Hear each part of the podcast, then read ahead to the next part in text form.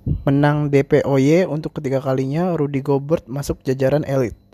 Satu hari setelah memastikan kemenangan Utah Jazz atas Los Angeles Clippers melalui sebuah blok, Rudy Gobert mendapatkan gelar individu.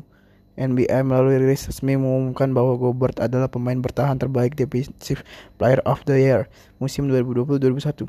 Gobert mendapatkan 84 dari 100 suara tersedia untuk pilihan pertama. Gobert mengalahkan Ben Simmons dan Draymond Green yang duduk di peringkat 2 dari 3. Ini jadi gelar DPOY akronim Defensive Player of the Year ketiga sepanjang 8 musim karir Gobert. Prestasi ini membuatnya bergabung ke jajaran elit sebagai pemain keempat dalam sejarah NBA yang mampu meraih gelar DPOY setidaknya tiga kali.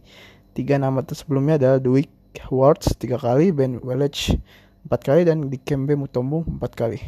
Musim ini dalam 71 game Gobert memimpin liga untuk rataan defensive rebound 10 total defensive rebound 720 dan total block 190